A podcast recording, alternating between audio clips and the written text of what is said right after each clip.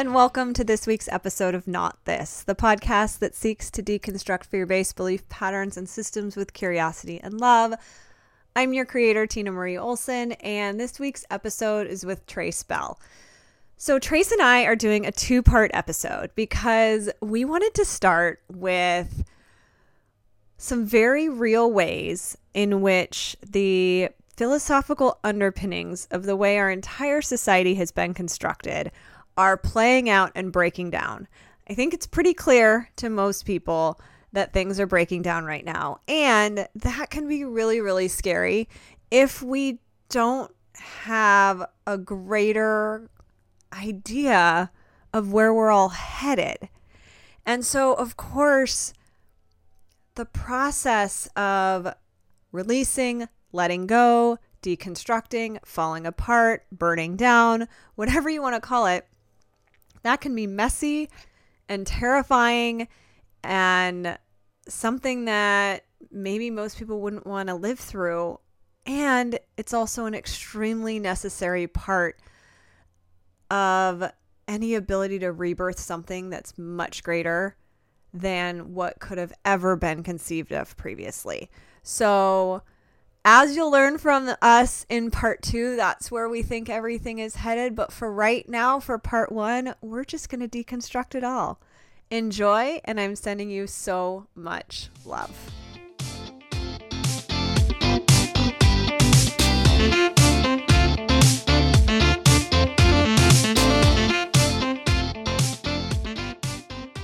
Mm, Trace, thank you so much for agreeing to come and have this conversation with me today on the Not This podcast.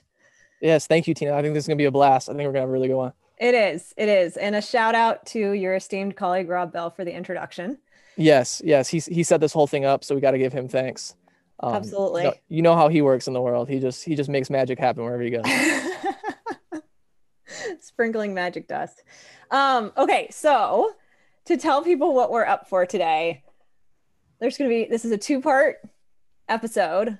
We're going to dive full bore into consciousness in the second episode. So yep. today, what's really fun is we're recording on December 21st, which is ushering in a new era of humanity, higher vibration energy coming onto our planet, new things that are possible now that have never been possible before. Obviously, that's not a light switch, and a lot of the things that are going to emerge, people have been working on for quite some time. But with that being said, since the whole premise of this podcast was called Not This, and it was around deconstructing fear based belief patterns and systems, I feel like all of what happened in 2020 kind of is culminating in this moment because this is going to be the first episode of 2021 and it's yeah. kind of like the final not this we're just going to go into all the things that we're saying no to so that the next step forward can be okay what what are all the possibilities of the new reality that we actually want to exist in? Yeah no i think that's perfect. I think this is this is a very pivotal time and it feels very appropriate to have a big episode right now because this is like we're, we're we're washing away 2020 and really kind of looking forward to what this new reality is going to look like. Mm-hmm and who better to lay it down than both of us? Love it. So fun. Okay. So I'm going to start with something that's near and dear to my heart, which is doing a bit of a Foucauldian based genealogy, which is a philosophical inquiry based on Michel Foucault's work, who was a 20th century French deconstruction philosopher who basically was doing social commentary and a inquiry into the way that power structures play out. And one of his big theories was around this concept of a panopticon. And it's an architectural concept where it went from in ancient times, you used to keep power over the many by basically killing people in public or public torture. Mm-hmm. So the the way that policing worked was you would have you know, everybody in the town square and then you would chop someone's head off. Like bloody glory, everybody sees it and it's deeply ingrained. Like, don't do that shit or that's going to be you. so then as we transition to modernity, what happened is we started to be we started to get a system where one could watch the many. And that is where the panopticon structure comes in. So if you think about, for example, a prison, and you have one guard tower in the middle, and then you have all the cells or the yard or whatever it is that the, the guards are watching. And especially if you have, you know, like for example, you know, mirrored glass or something where you can't see in, you can't even tell whether or not there's a guard in there. But at any moment in time, the guard could be watching you. So, who in essence is watching you in that scenario? You're watching you because there's only one watching the many. If the many decided to turn on the one, that could happen practically instantaneously. But why do they not? Because the fear is deeply instilled that at any moment in time, I could be the one who's being watched. So, if mm. you hmm. take that out of like a prison structure and you look at it in a classroom, and now I was raised by teachers, I have huge reverence for teaching when it's done like from the heart and really well. But you go to kindergarten or first grade and you've got one teacher who's trying to control 30 plus kids. And basically, what you're taught is to stay in line and to watch yourself on behalf of this institution. And therefore, the classroom can achieve what it's desiring to achieve. You can learn what you're, and so it's not all bad. We're not saying that this is just a way to keep people down, but it is a power dynamic. Oh, absolutely. Yeah. And it's the same power dynamic that is transpiring when you are stopping at a red light at midnight, even though there's nobody around, because there could be a cop, right? Mm-hmm. Yeah. Yeah. okay. So, with that power dynamic, what I was investigating was what about humans makes it so easy for that kind of insidious power dynamic to transpire at a level in our consciousness that nobody really questions it or at least not until maybe much later in life. Like kids just slide right into that system and we all go along with it. And yes there's like a communal element to its benefit but there's also a total lack of understanding of all the things that we've agreed to. We don't have any awareness of all the various ways in which this system and these structures are at play.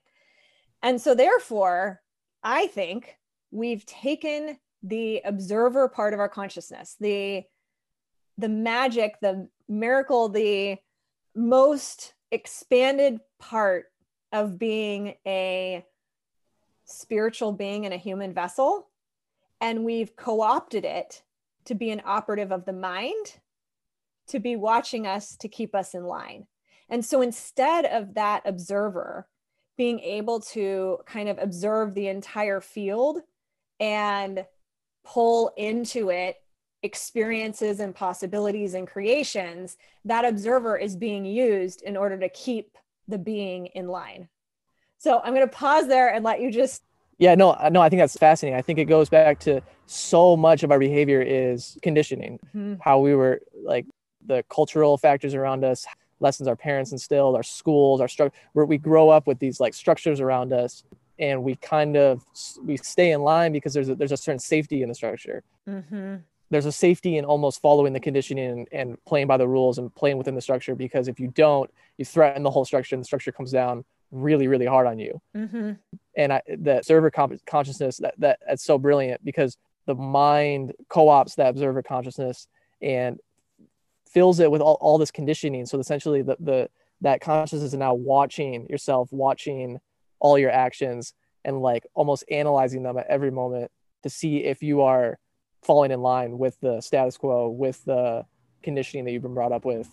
And it, it, you're totally right about like with humans, it's such a such a pattern in human history that this is like humans so kind of fall in line with culture um, and just the the way they were brought up and the conditioning that people were brought up with is like such a huge influence on how they are reacting to the world and even how they're how they're uh, observing themselves essentially mm-hmm. and i think about both of us live in places where we didn't grow up and that in and of itself is such a fascinating observation and ticket into awareness around how deeply conditioning plays a role mm-hmm. in who we are and how we're supposed to be because you can simply change locations and see how different norms and expectations and ways of being flow through people. And yet at the same time, I feel like there are so many opportunities for us to see all this stuff clearly, but at the same time, the mind often continues to choose not to because it's such a threat to our Mhm, ability yeah. to control our experience.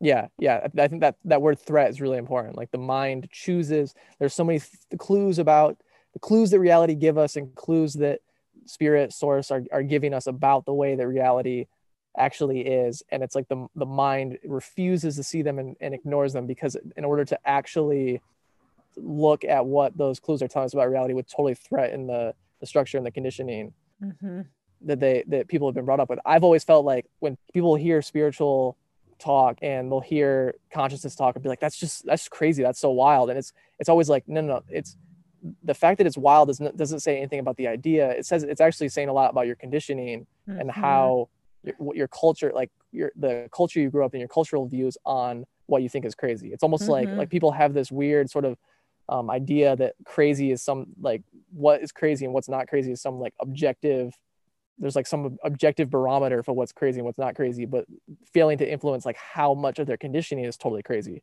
Like how, how much of the way that they view reality because of the way they brought up is completely insane and completely crazy.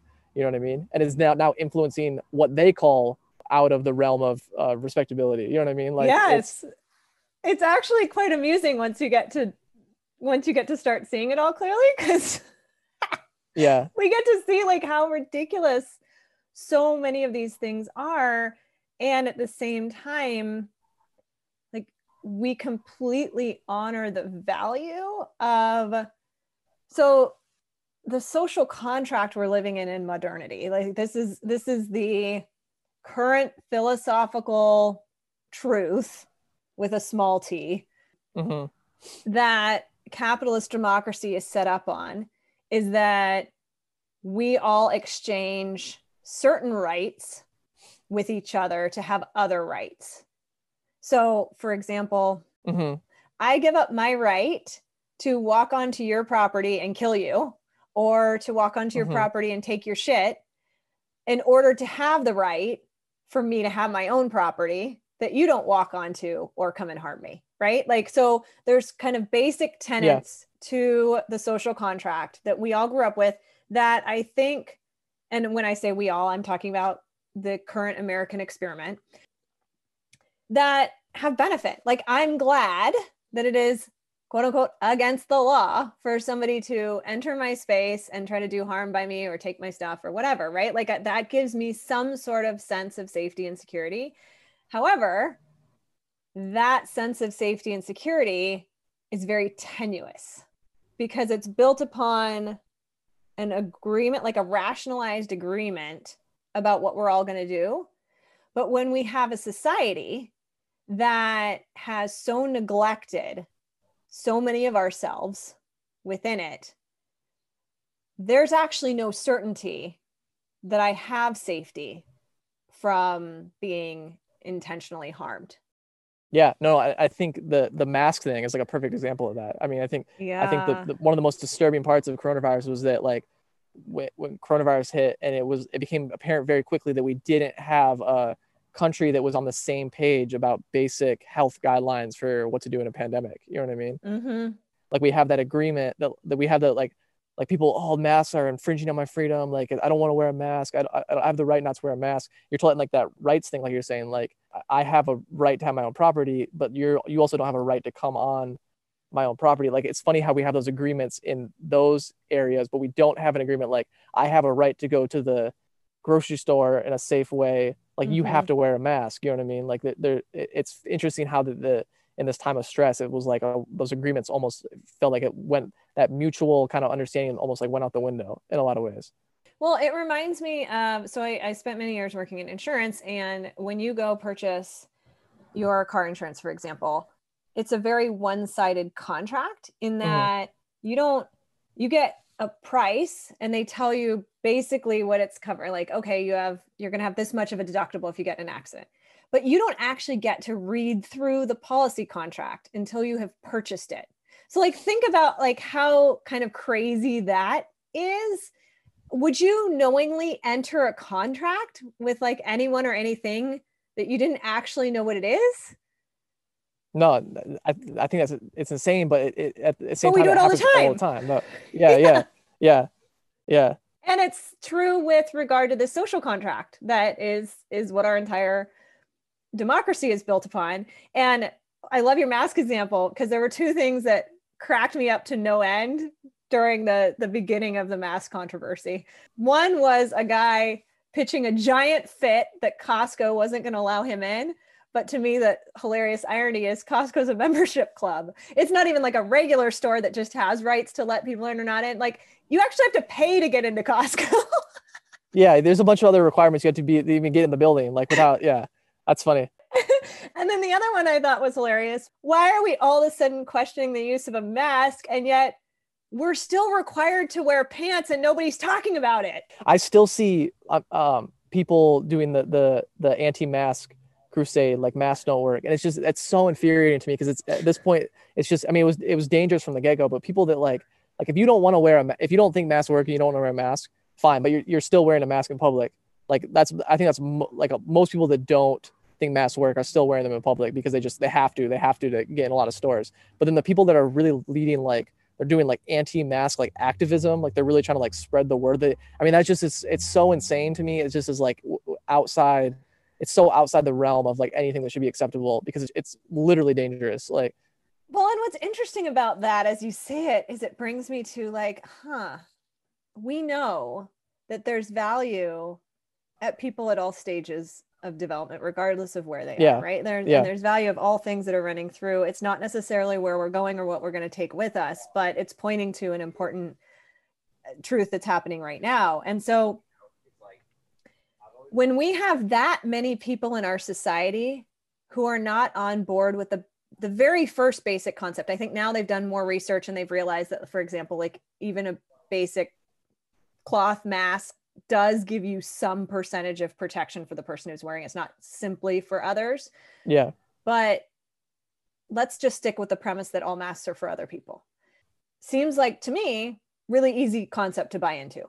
Okay great. Yeah. If i if i can do something very simple to help protect other people fantastic. I'm like immediately on board. Yeah.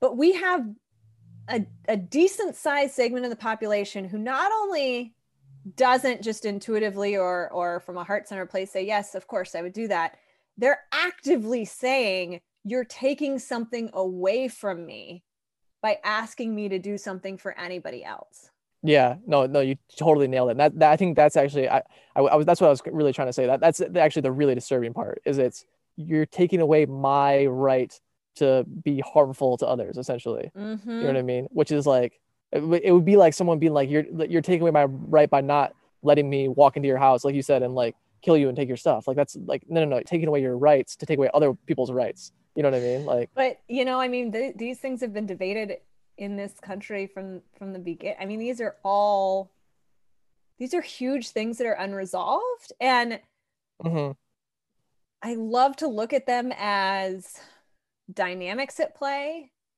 as opposed to people right because people are Yeah. just kind of the uh, function or the manifest the way we see it playing out but it, Yeah. it's coming from somewhere and to me i'm like to me it feels like it's screaming to expose this social contract that people have no idea that that they've even signed up for and we can't simply rebuild what's next on this completely rotten foundation we have to deconstruct first and that's why i find people like foucault uh, you know nietzsche we've talked about this nietzsche was thought of as a nihilist mhm, because his method was to deconstruct things, question everything, and then not put anything in that space. And you and I are taking a different approach because next episode we're going to put a whole bunch of consciousness truth in that space. yeah.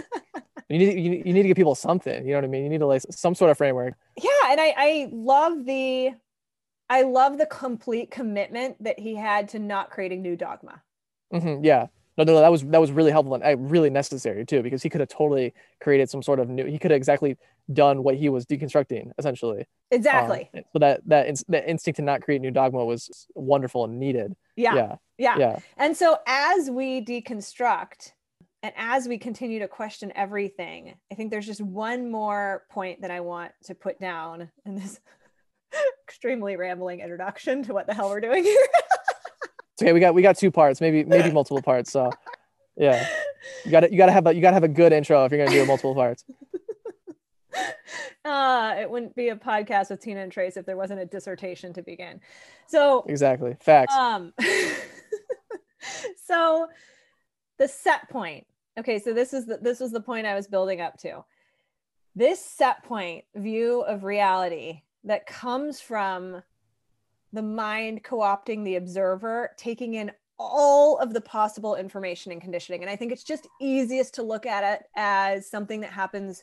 I mean it's going on constantly but it's really easy to see it when we're young because we're much more of a blank slate. We're taking in massive information through all of our senses and through senses that we don't even know or understand because we're way more open as kids. And we're, you know, I think we far too often blame it on parenting or a particular teacher. No, it's every single show you watch, it's every single interaction you have with other humans. Everything is creating this idea of this self watch set point of this is quote unquote mm-hmm. normal. And I then have to compare myself, my actions, the way I live my life to this set point at normal. And that then becomes like this insidious base note of everything that happens in life thereafter. And you're just then having judgment and comparison to this from this self watch to this self watch. yeah. and it leaves Yeah. us in this totally no win i mean this is this is like the heart of why people numb and they just start numbing and choose different ways to numb at different ages but that's like the whole foundation for basically going completely asleep Yeah. Yeah. No, no, I, that's, that's a great point. I, I've even recently just become, uh, over the past year, really started to like, my eyes have really started to open to just how much of our entertainment and um, ways people kind of occupy themselves is meant to just like completely numb their brains and numb their minds. Um, how much, like even our even our TV culture, I've always been like, why are there so many TV shows? Like why Netflix, Hulu, Amazon Prime? Like there's just so many. I've really started to see like how much that stuff is meant to sort of numb and kind of keep people asleep in a lot of ways. And at the same time, it also impacts conditioning and ways they view reality, like how much how many people's uh, view of reality is impacted by how many movies and TVs TV shows they watch, which is really has is really depicting reality in a very certain sort of dramatized way. So it's like it's it's like double it's like double insidious where it really Mhm. works to kind of numb and it like has like these huge implications for how they re- view reality, but also that people don't know that they're influ- that's influencing the way that they view reality and their outlooks on life. mm-hmm. So yeah, no, I've I've really recently started to see how like impactful that Yeah. And I think we're leading with that to all the stuff you've brought to talk to us today about around just how many holes our current systems and structures have. Because if we actually start paying attention to those things, we we have to start from a completely new ground zero. Yeah, yeah, no, I I think that one of the things that, that COVID did in this past year did was really expose the way that the the status quo is very insufficient in a lot of ways. Mhm. Like the way our, our institutions are really not up to par and not really actually serving people the way that they're supposed to be. So, we, so can, we start? Can we get into Yes. to some of those? Okay, so, so I'm so well- excited for this because I have no idea what you brought. So the, the big one to me, this has always been the big one, is just is, is the healthcare system in the US. Yeah. The healthcare system is absolutely abysmal um, Mhm. in this country that is one of the wealthiest countries in the world. It's it's just insane. To me, the biggest thing, the, the thing about healthcare that was always so insane is that it's tied to employment. Like your healthcare for so many people is tied to um, being employed and having a job. And the problem is then when you have a pandemic, where people start losing their jobs because of for economic reasons and people are getting sick it's like a double it just to me the system got totally exposed for how unjust and kind of vile it is that that we have we don't have a single payer medicare for all system that guarantees everyone health care um, we have some of the system where people have to have to get it through their employment and then it turns out the pandemic hits and then a recession and then they're now losing their jobs and losing their health care um, leaving them totally stranded. So yeah so, so this past year 5 million workers lost their their health insurance with trump as president millions more lost their health insurance over that time period and every other single developed nation has some form of single payer healthcare the us is the only country that doesn't. So there's always this line whenever people talk about Medicare for all or single payer healthcare, it's like, well, how will we pay for that? Like it's there's all these reasons why we can't do that, but every other country does it. And we actually spend more on healthcare than other developed countries, but mm-hmm. we perform worse um, in terms of health outcomes. So we're somehow paying more and then we're also having like way worse healthcare for them and not getting the people healthcare. I mean, it's just it's such a disaster and it's such a thing that like I mean, obviously, a lot of politicians talk about it, but it, it, to me, it's just not nearly talked about enough. And it, to me, it's one of the worst aspects of this country that just totally got exposed by this past year. okay. I have so much on that, but I want to start with this. What does it say about the value of our bodies being in health when that is tick tied to yeah the thing that you owe your services to every day. Yeah, yeah, that that's not, that's not a coincidence either. Like, like we don't, I don't, we don't even really have, we don't have a healthy country at all. A lot of people do not are very um, uneducated about health. Um, so we don't even really have a healthy country. We have such a this country is so we have sick care. Sick really. care, exactly. Yeah. Um, we have such a this country has such a capitalist mindset that it's it's mm-hmm. it, your body only matters for for what you can it's labor. not actually about your health or or your happiness or your your longevity it's only about how can you provide so we tie this thing that everyone needs mm-hmm. healthcare we tie it to you being able to provide and work and basically use your body for profit and mm-hmm. yeah making people money yeah, yeah. No, it's, it's it's really gross yeah yeah and oh this this feels so gross but it it just has to be said it's the it's the modern version of slavery yeah, for sure. No, absolutely. And that's not to take away from like I'm not saying that I was abused when I was in the corporate world, but there's a def a very real energy of lack of freedom mm-hmm. for people who are in that system. And when they're suffering and they're screaming, I have no choice, I have to do this, blah, blah, blah, they're not wrong. Yeah. Yeah that's the really sad part. Yeah. Yeah. Yeah they're not they're not wrong because the system actually forces them. They actually they need to do, they need to do that in order to, to survive and make it. Um, mm-hmm. so this is this is where you it, it's it's not just a getting it's twofold as far as laying, laying a new framework and, and laying a new paradigm where it's it's having opening people's minds and teaching them how to view reality different but it's also changing those structures mm-hmm. that keep them stuck and also cha- changing the structures that to new structures that allow them to actually have the freedom mm-hmm. yeah that they they need to thrive essentially mm-hmm. yeah mm-hmm. mm. yeah oh that's so juicy yeah. that's so good yes a hundred percent and the other thing about so about our set point of health going back to this concept of kind of like self watch and and all of that the set point that we have or our status quo is like extreme unhealth mm-hmm. yeah mentally, physically, emotionally. And so much so that when when you have conversations with people who haven't done you know a ton of work to re-examine all of these things and really really understand what these bodies are how they thrive on every level people do think you're crazy. Like even basic things that i would consider to be non-negotiables in my life that are a part of my truly my well care and my expansiveness care how can i be constantly coming into a state of even more health and alignment than i am currently at? It's not just about not getting sick like i don't see people around me making those committed choices with regard to how to spend their their time money their energies and i i'm meaning things for example like in Chinese medicine, they think you should come in at least once at the change of every season to like help your body. It's a big adjustment to go from the warmth of summer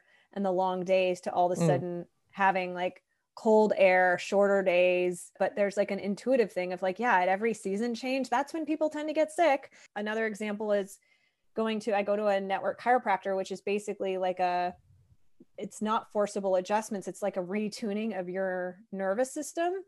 And it's only the first few low levels that you're working at that are that you're working at to get out of fight or flight but most people when you go into the office most people are working at those levels because they're just trying to not be so stressed all the time. There's like no concept because of our status quo and where our set point tends yeah. to be. There's no concept that our nervous systems are actually capable of taking in such expansive information from the field that we can be we can be a li- being living through this world that is experiencing things that are far beyond what the mind could even conceive of.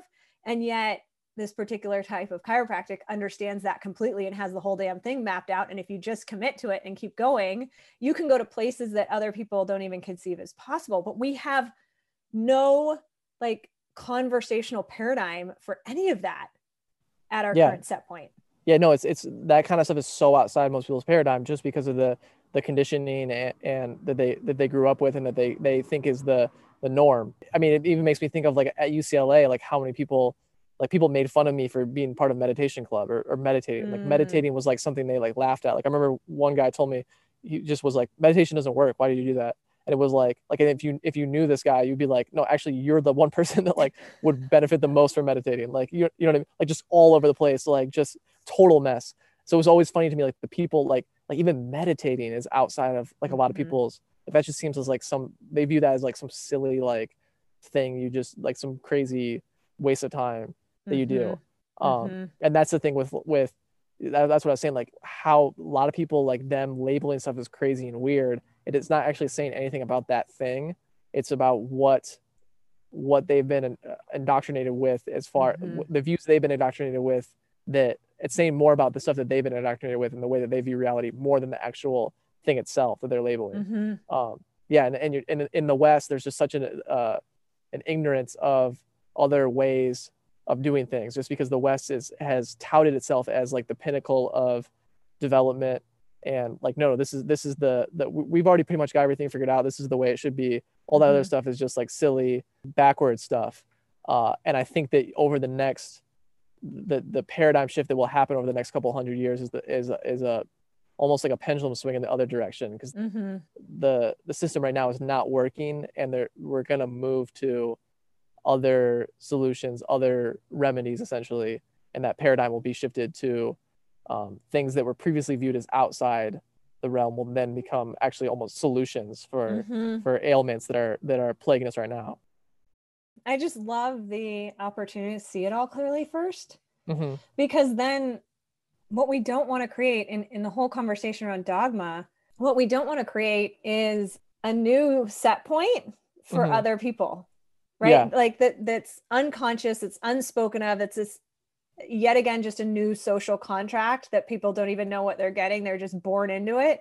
What we want is this complete expansiveness of choice that's based upon this knowing and this belief that there is completely sufficient resources in order to have a concept of a safety net for everyone.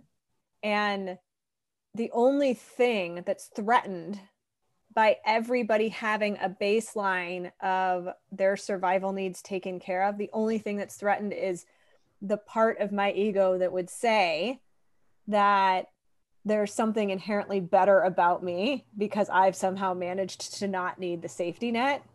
Mm, yeah, that's a great point. Yeah, so that's a fantastic point. It's it's not about like not creating a new dog like you're not creating a new set point, not creating a new new dogma for the way it should be. It's actually about creating structures to give people the freedom to explore on their own mm. and sort of mm. reach a lot of these conclusions on their own and explore mm-hmm. on their mm-hmm. own. It's really about providing more of a safety net and providing more structure and freedom that allows them to open up and explore new things that then work for them explore new ways to view reality that don't keep them and they can't right now because they're imprisoned by the the mm-hmm. Current structure so th- that's the tricky thing with with it's not just about creating a new dogma creating a new thing that set point that people believe in.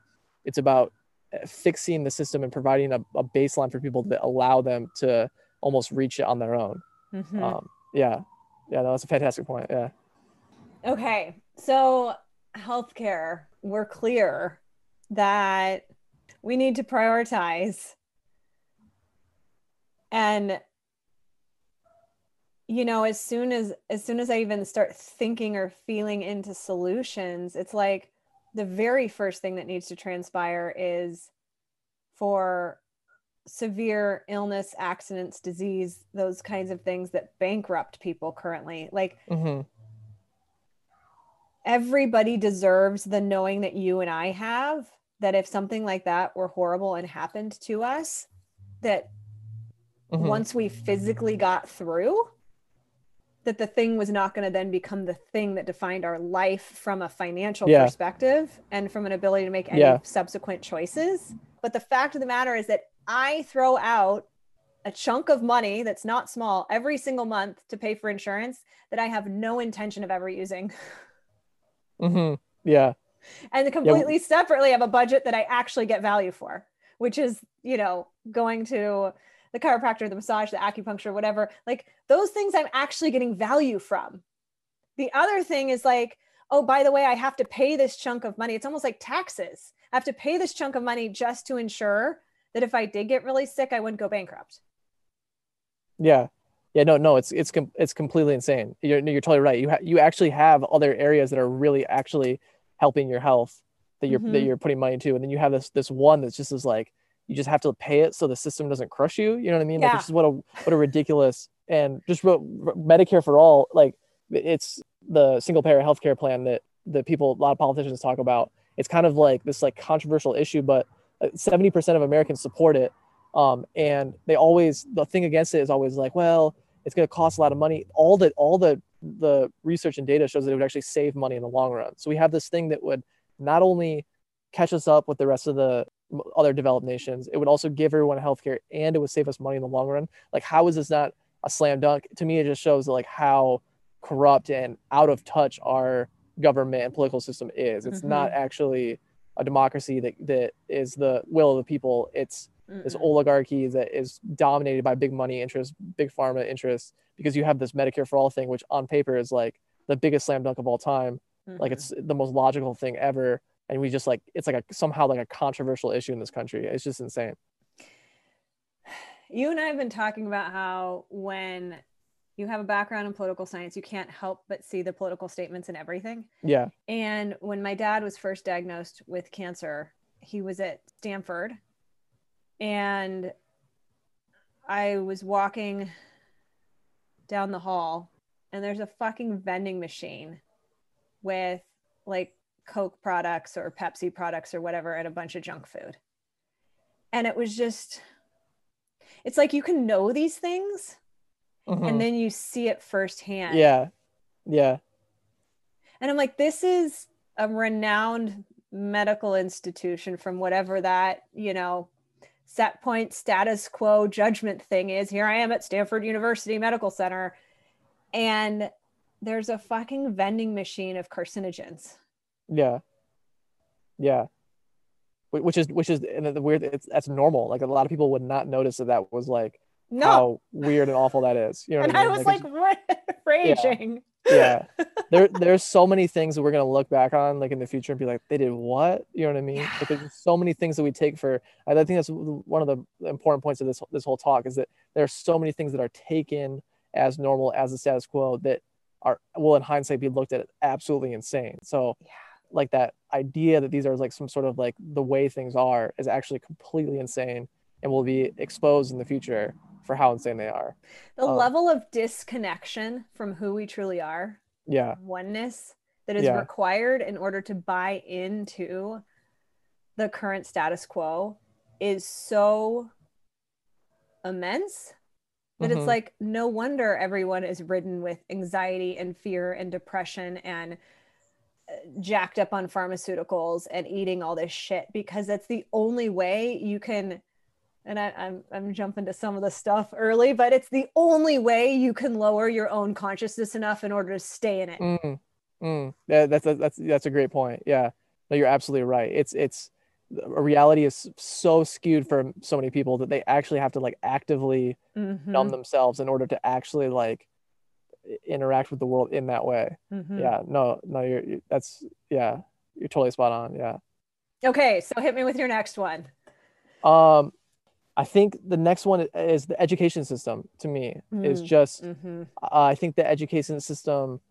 I think the the weird thing about our culture right now is there's there's this like sense there's almost this feeling of arrogance like this is the I mentioned earlier like this is the pinnacle of human development like we're we're the most developed the Mm. humans will be and we have this like sort of there's this there's this weird irony in that we have um, culture tells us that like that we're that we're really really far along but when you actually analyze culture where we are in society we're actually way more behind and way more Mhm. backwards than than it's believed to be by a lot of people. Um, and to me, the, to, to me, the education system is just the way my experience at UCLA was just very like the the feeling at UCLA and the the almost like attitude by so many people there was just so kind of soul sucking. Like it just felt felt so Mhm. soulless, um, which actually ended up being a really big gift for me because it really put me more on a spiritual path because it was like, oh no, this is like there's there's something so soulless about this like academia top institution that like there there needs I need to like I can't be in this environment. Um, so I think that I think this new sort of shift will be a big shift in education. Education is still kind of operating by a lot of old paradigms Mhm. and it doesn't it doesn't seem like it because it seems like it's the pinnacle of teaching and education and like this this is where all the smart people are but honestly it's it's way more backwards than it appears to be um, Mhm. so i think there's going to be a radical shift and I, I know you i know you have a similar experience with your time in Mhm. at uh, davis and and getting your master's Yeah, it's Um, it's it's fast. I mean, the thing that was most uh, impactful for me is how so many of the classes that I took because I thought I needed them based on this self based on Mhm. this self-watch status quo conditioned um because of all that I had a a double major in managerial economics. So I, I did poli sci, but that was like my joy. hmm And all the managerial economic stuff was such a grind. And I just remember like at the time, there was no joy in any of it. It was just like I got through. You know, it's like, oh Yeah. great, I got through accounting. It was so the next step of checking boxes yeah that's how i felt too yeah that it like lured me into actually having a very relatively meager status quo existence for then the next like decade of my life because I got so accustomed to checking boxes. hmm And yet the one thing that was truly I wouldn't have called it a spiritual experience at the time, but I did feel like it was uh I felt like it was an expanded state. I probably would have used that language of some sort was when I sat in my first political theory class. And I have a particular professor named uh, Dr. Nick Dungy, who I'm lucky enough to still have a relationship with. And he was in his early 30s. He was not tenured. And so, what it meant, and he was basically like one or one of very few theorists on staff. There was a huge divide that political science was trying to make itself a real science because if you were going to be anything, you had to be a science. yeah And so there were all these professors and roles teaching classes like that, and and then there was Dungy's classes. And so I followed him around. I took seven courses, six upper division classes from him. Damn. Like I, I doubt, I don't even know if I had any other upper division classes from any other professors because he was tuning into something. And now it's so fun to talk to him from my current understanding because I understand way more about what he was doing. He was tuning into an energy and delivering delivering information and consciousness at a level that would impact my whole being so much that not only was it breaking through i mean this is where i learned about self-watch and all that in the first place but it wasn't only breaking through those paradigms it would it would turn into an experience where i had to then match that experience with certain music like when i got back in my car it's like i i was in experiencing such an expanded state that was so different from all the rest of life that I the only thing I knew is that I had to kind of like try to hold on to that state for a little bit longer. Mm, that's that's an incredible story. Yeah, that, that's amazing. I your your checking boxes line totally like I totally relate to the thing about the weirdest thing about UCLA was like when I say soulless, it was also like like there was just lacking passion like overall mm-hmm. like across the mm-hmm. board. Like I remember people in my political science classes like I remember people being like confused. They were almost like puzzled that I was like interested in the material and had like opinions about the material. Like it was just like like my roommates were like, "Wait, you actually like like the material?" Like they they were just so puzzled by the fact that someone would actually be like into the actual classes. Like it was just like a sort of like checking boxes. Like mm-hmm. we just do what you do to. It, it, it, felt like it didn't really feel like learning. It just more felt like a factory sort of mm-hmm. setting where you're just like just jumping through hoops, checking boxes. Mm-hmm. Um, so I feel like that the being at UCLA taught me a lot, but not in the like actual probably way that UCLA wanted to was intended to teach me, if that makes sense. Like not actually like teaching me about the world and like inspiring me. It inspired me by showing inspired me by being so uninspiring that I was like, no, I'm going the opposite direction. Like I don't like this whole, whole bunch of not this. Yeah, a whole bunch of not this. Yeah. So it was like I had this weird sort of like counterintuitive uh, effect that it, uh, it gave me, where it was like it was actually so kind of not what it intended to be. That it, it actually did give me a tremendous learning experience by not being a the learning experience that it probably wanted to be, you know. Mm-hmm. And what makes me sad for the UCs, like I just not that long ago, I pulled up the UC's charter because I was curious about when I, I actually know exactly what prompted it. Uh, I was talking to our friend Jeff Tkach uh, mm-hmm. for this show, and he had mentioned part of the reason the Rodale Institute's work is so important is that this kind of cutting edge organic farming research like should be done by the land grant institutions and i was mm-hmm. like well davis is davis is california's first like primary agricultural land grant institution and in all of it I went back and I read what the UC stand for and what they want to be. And there were experiences where it was like, oh my God, okay, this, this thing, this is what I believe this mm-hmm. institution's mm-hmm. about and what it's meant to be. But then there's this whole other thing it's become. Because yeah. to your point, our school system has become this factory for people needing jobs. And if you're going to pay a mortgage, if you're going to have health care, you better go get one of these factory jobs in a cubicle yeah. called corporate america or called being a lawyer or you know and so it's almost like they've become this machine because for one student loans are so freaking backbreaking that yeah. people don't get to then just leave and go do something inspiring. They leave and they have this mortgage sized thing that they have to take with them. They don't have a house. They don't have any way they've they've not entered into the world at all and yet they've got so much debt that it's like this giant backpack and they're like i guess i have to find a cubby to put this backpack in. And so then they end up in a cubicle.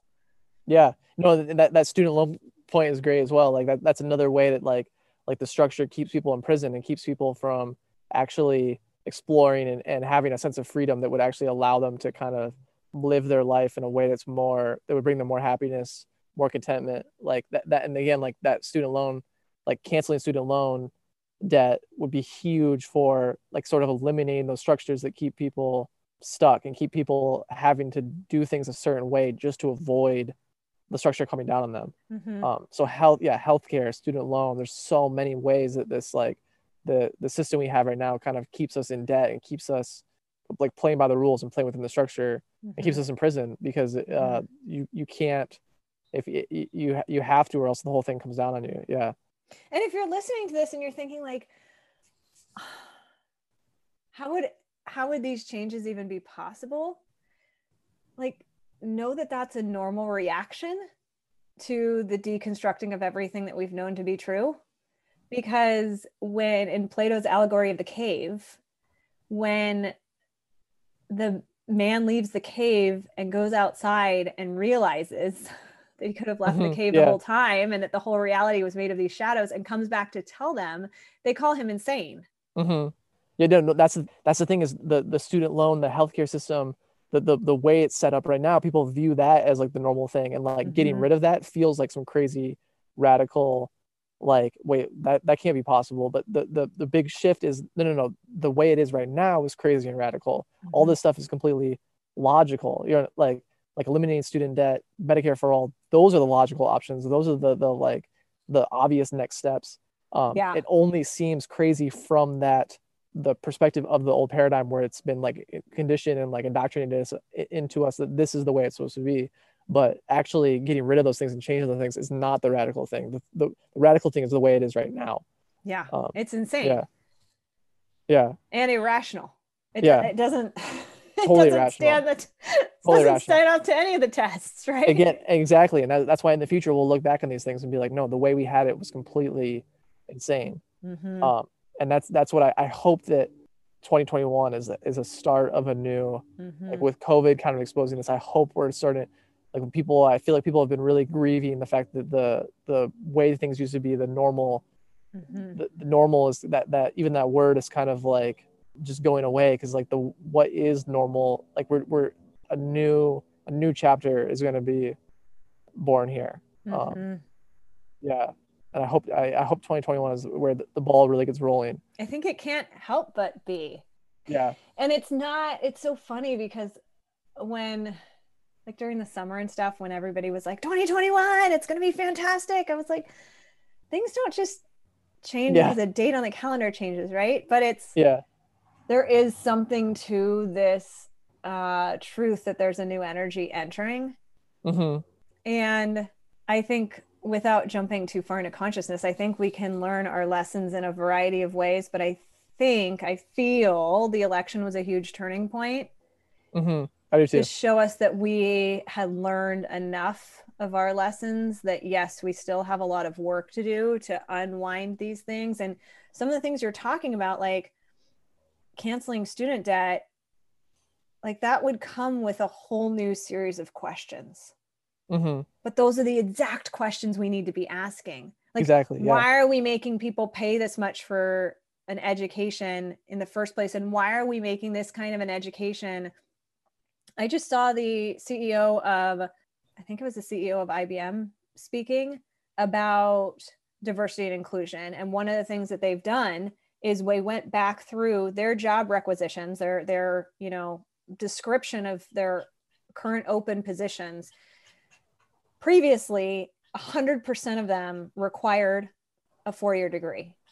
Hmm they did a whole thing over the last like six months or whatever to go look through them and be like is that really actually the like a prereq a box that has to be checked in order to do this role?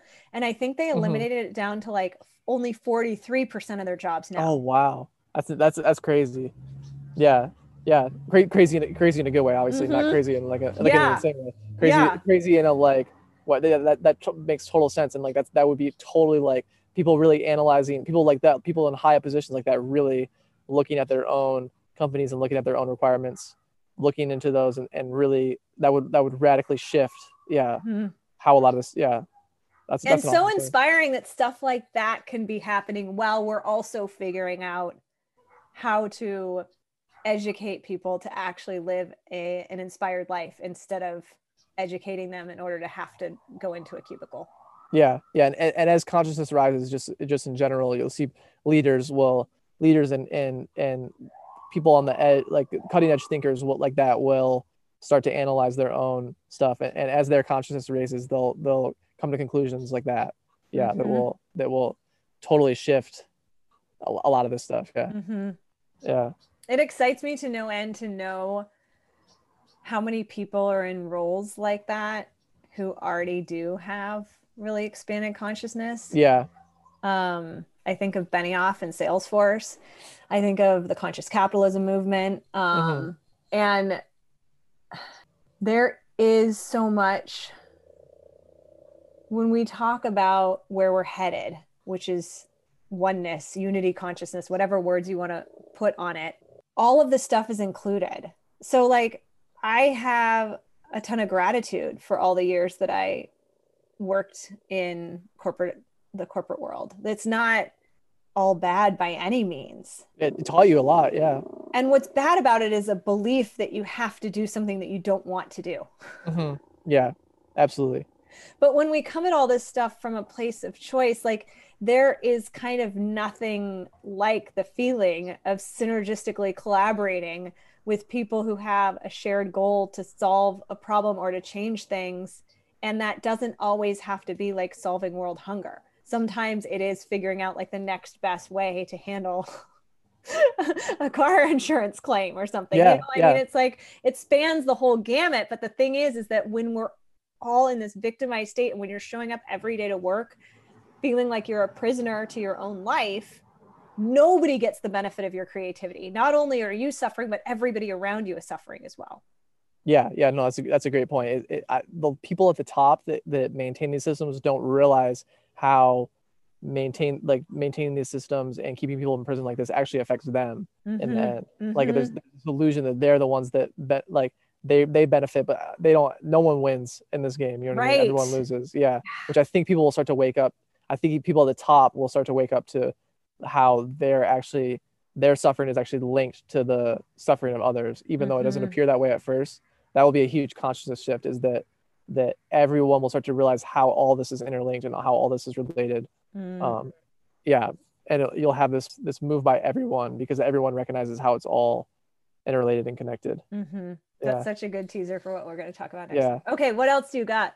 I think that Biden and Kamala, to a lot of people, don't feel like to to a lot of people on the left, they don't feel like a huge step in the right direction, and they seem like part of the problem. And I I have my policy dis- disagreements with both of them, but I think it's really important to note how they are part of the healing process of the last four years. And Mm. actually, Trump was so destructive uh, in so many ways and so kind of traumatizing for so many people mhm. the Biden and Kamala move feels um th- some to a lot of people doesn't feel like it's a huge step in the right direction, but it actually is what the country needs. The Mhm. country can't go with anyone too crazy progressive. And the country actually needs someone safe and familiar. mhm. Um uh so I think they have played an important role and I think it's it can feel frustrating and I'm speaking for myself. It can feel frustrating because they don't feel as far along as we need to be, but it's actually really necessary because you can't underestimate the damage and trauma that Trump was for the fo- past four years. Mhm. Uh, so, and I know, I know you, I know you have a lot to say on that too. yeah, I mean, the first thing is that so I love the Wayne Dyer quote that when you squeeze an orange, orange juice comes out. hmm I mean, it's basic, right? But Yeah. but what it's pointing to in us is that when we're squeezed, what was in us is what's coming out. And Trump was the squeezer. Trump was Mhm. not the the juice. Yeah. Um, and so with him as a mirror, when you're intolerating mindset, energy, behavior, whatever you want to describe that, when you're tolerating things, then there's a certain amount of shit living below the surface, and you're kind of um, like treading water hmm which treading water is a great technique to have when you need to be rescued from a body of water, but you can only do it for so long. So like you can tread water for a lot longer than you could potentially like swim freestyle or something, but there's still it, it's not sustainable. Inevitably, if you're treading water for days on end, you would at some point in time drown. hmm And so we were treading water with the whole bunch of shit in the underbelly of continued patriarchy, continued like wounded energies, white supremacy, all that like, you know, the widening gap between rich and poor, all these things. And then obviously all the systems you were talking about, which are kind of like, feels like one layer up from the muck, but still in there. Um, that was all lurking as we're treading water. It's like there's alligators down there and there's who knows what kind of sea creatures, but it's just not like it's not good. And people didn't want to see it. They wanted to be treading water. They wanted to be looking out on the horizon for the rescue helicopter. Yeah. Yeah. But they didn't want to be acknowledging that at any moment in time their damn leg could get bit off. hmm And so to me, I think what Trump did is he came in as like an alligator and pulled our collective leg under the water. And we're like, shit, no longer are we Yeah. water. We're actually like a full on emergency rescue mission. Yeah.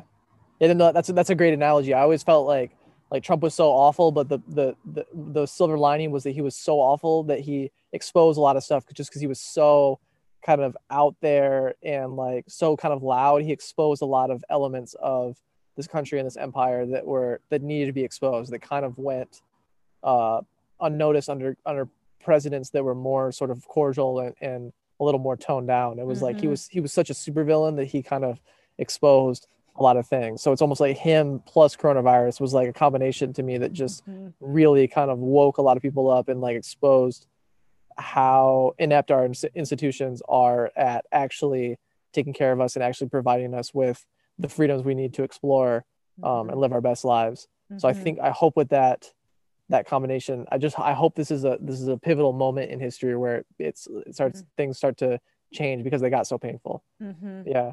And I think from my own experience of, you know, in essence, having a dark night, which would be Trump and Corona and all the other yeah. things that have transpired, and then starting to have an awakening, then comes a healing of all the things that were within that can't stay. And in that healing time, I think Biden is a really good, and I was with you. I mean, this is very non-expanded of me, but I'm like, I'm just sick of old white men. Like, what the hell? Is like we supposedly have a retirement age, and yet never nobody in politics yeah. cares. Um, but he has lifelong relationships. Mm-hmm. He seems to be a heart-centered person who genuinely has relationships, and that's within our current political structure, and it's also with our friends around the world. Um, and that gaining credibility back it can't be underestimated like how much diplomacy is going to be needed from us oh absolutely. Now. yeah no, a, yeah yeah you're, you're spot on. Yeah. And just relating it back to my personal experience of healing it's like my first counselor was like in her 70s and was so loving and she would just sit and listen to me like mm-hmm. I feel like that's what we need. We need such a neutral, powerful, but wise force. No, like she wasn't the one who was going to take me into massive expansion, but she was going to be the one to hold the space that was so safe that mm-hmm. I could mm-hmm. heal so that once I was on my own two feet, I could sprint. Yeah, which is exactly what you need at the time. Yeah. Uh, yeah, that's, that's that's exactly what he's doing right now. He's he's just the the safe, comforting. I remember during those debates when he would just look into the camera, I was like, oh, he's gonna win. Like it, it was, it was. He's just he's like that just safe, familiar, old, lovable Grandpa Joe. Mm-hmm. You know, that's like you can't have anyone, you can't have anyone too progressive or anyone that's gonna rock the boat too much right now because mm-hmm. it's too mm-hmm. You need the like mm-hmm. safe, comforting. Yeah, yeah it's i think it's setting us up in a really beautiful direction and i think some of his choices are ready I think it's like the um, land resources cabinet position. He's filling with a Native American woman, or at least mm-hmm. that's the you know proposal. I'm like, God, how cool would it be if he's at a place because of his age, because he doesn't need to ever be reelected for anything again.